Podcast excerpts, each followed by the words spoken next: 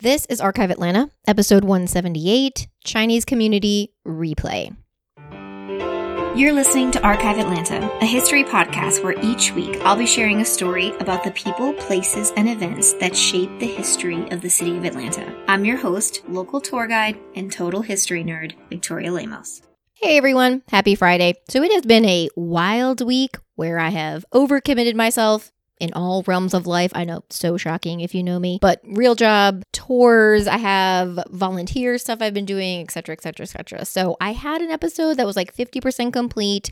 And I can never bring myself to rush through it. I'm like, no, I'm just going to put it out because I feel like every topic deserves like my best work. So, what I'm going to do this week is release an episode that I worked on just over two years ago. I think it was May of 2020 about Atlanta's early Chinese community. It was one of the most interesting things I researched um, in this podcast journey. And if anyone hasn't heard it, I'm pushing it up to the top of the list so you can listen to it. So, I hope you enjoy, and I will be back next week with a new episode.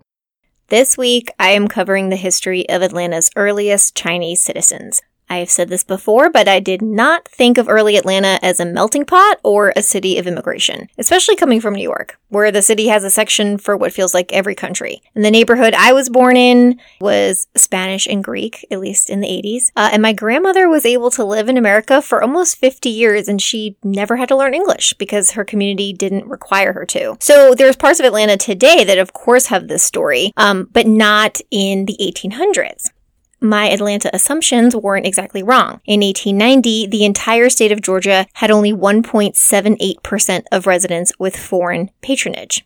But also, this city never fails to surprise me. It was a visit to Greenwood Cemetery and the small Chinese burial ground that got me wondering who these people were. With no southern version of Ellis Island at the time, how did they get here? What work did they do? What were their names? How did the South embrace them? Today, we're going to cover all of those questions and more. Let's start with some basic background of Chinese immigration in the United States. After the First and Second Opium Wars, the latter, which ended in 1860, the United States and China entered into the Burlingame Treaty.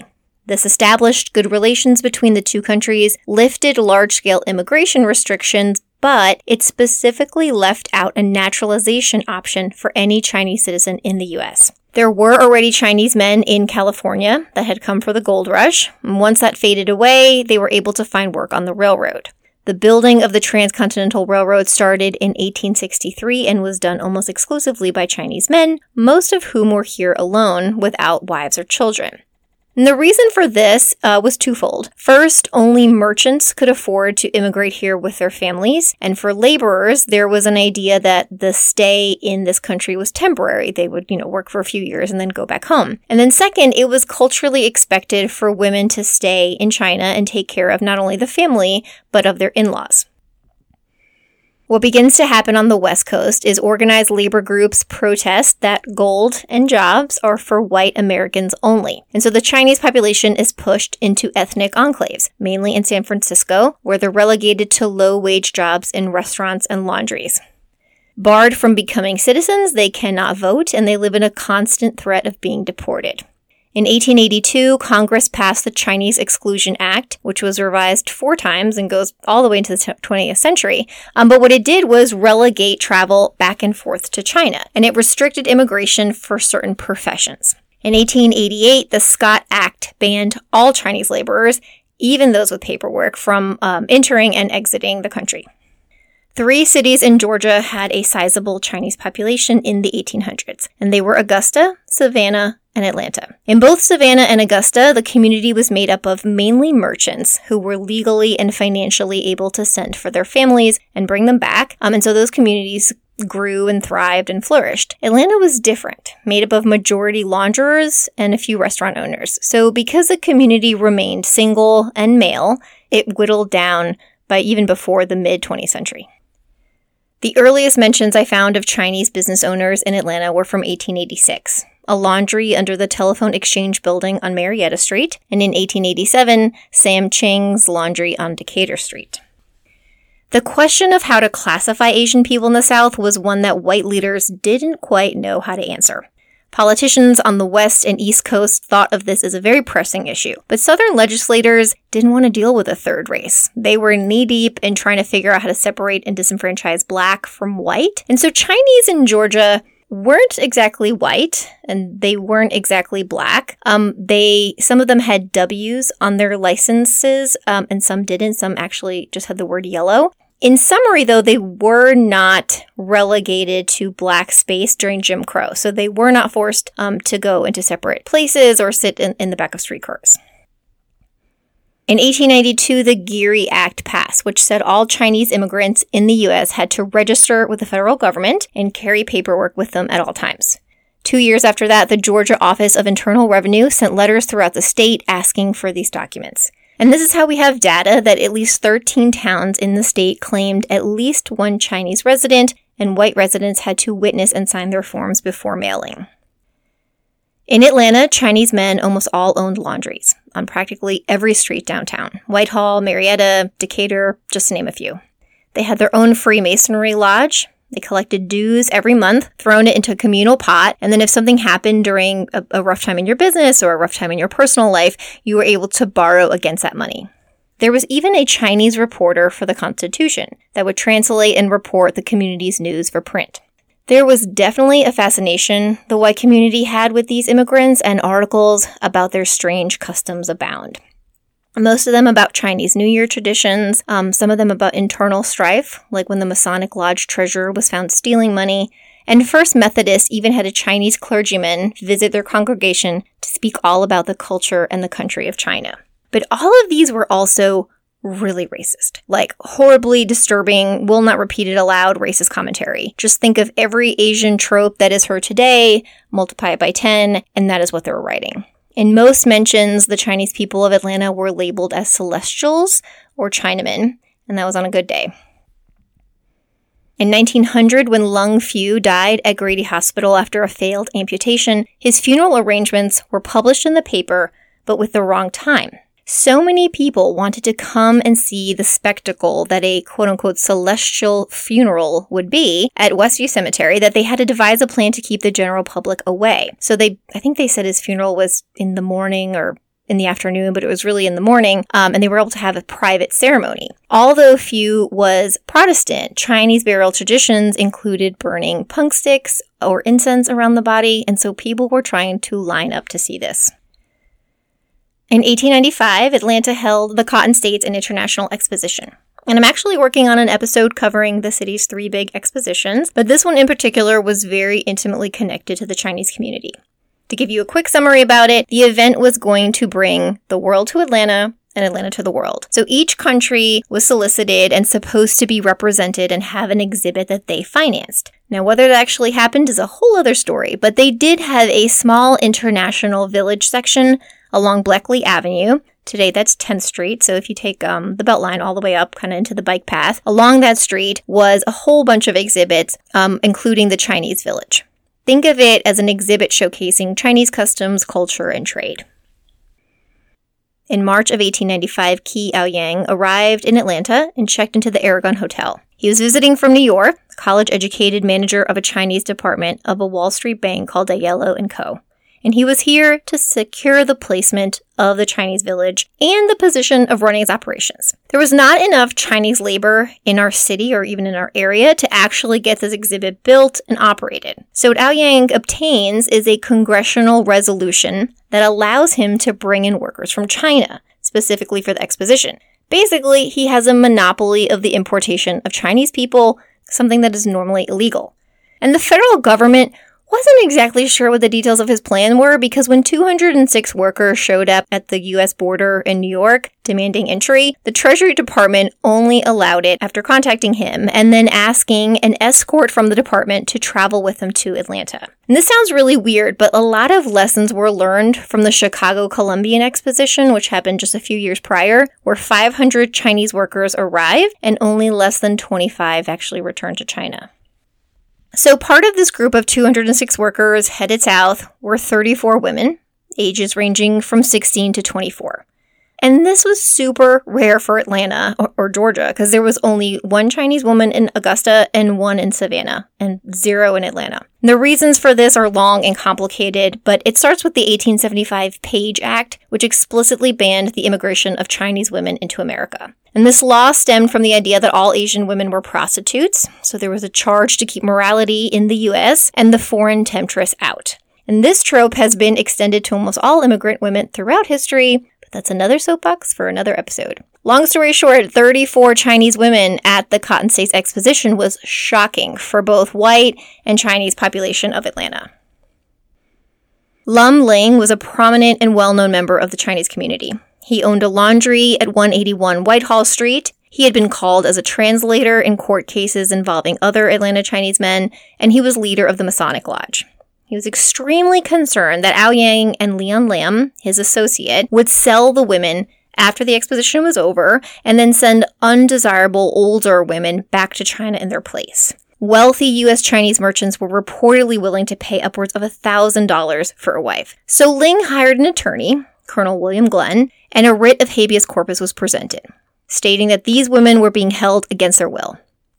The two attorneys for Aoyang and Lam claimed they did not have enough time to respond to the claim and they wanted a postponement, which was granted. So while the parties waited one week for the next court date, those tied with the exposition made sure to spread enough rumors that Ling and the local Chinese community simply wanted these women for their own wives, and this was the only method to achieve it.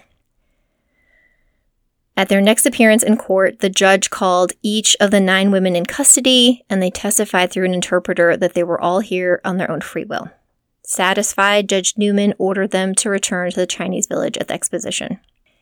Disappointed, but not defeated, the local Chinese men take it upon themselves to place the expo village under surveillance. So on November 22nd, three men were stationed on watch duty and they witnessed several carriages pull up to the exhibit sneak 20 women inside, and then disappear into the night. The men chase them up towards Peachtree Street, but then lost sight when they turn the corner. Lum Ling rushes to the Atlanta Police Department headquarters around midnight, and he's pleading with the chief to telegraph San Francisco or the cities that they may be passing on their way to San Francisco and say these women are being brought to be sold into marriage or prostitution. And the police chief is like, listen, I need a warrant to do all this and you don't have one, and I'm not going to make those calls. The local community once again hires white legal representation and files another writ against the two men with the exposition. The federal government takes on the case, but it never appears to press any charges. Eventually, the party makes their way to San Francisco, and none of the women would ever return to Atlanta. We don't know if they'll ever return to China. Of the 206 immigrant workers who came for the Cotton States Exposition, when the exhibit closed, 60 remained. The following year, Lum Ling would go to China to reunite with his wife and bring her to Atlanta. Like so many other Chinese workers in America, he had left his family and then risked everything to return. I explained earlier how difficult it was to legally do this. So for Ling, he had to have an extensive batch of paperwork on him at all times and essentially sell his story upon reentry and hope they believed him. He made it to China, but on his return, he was held up at the border in Washington state for many, many months. There was talks in the local newspapers about whether he would ever make it back to Atlanta and he may just start life again in San Francisco.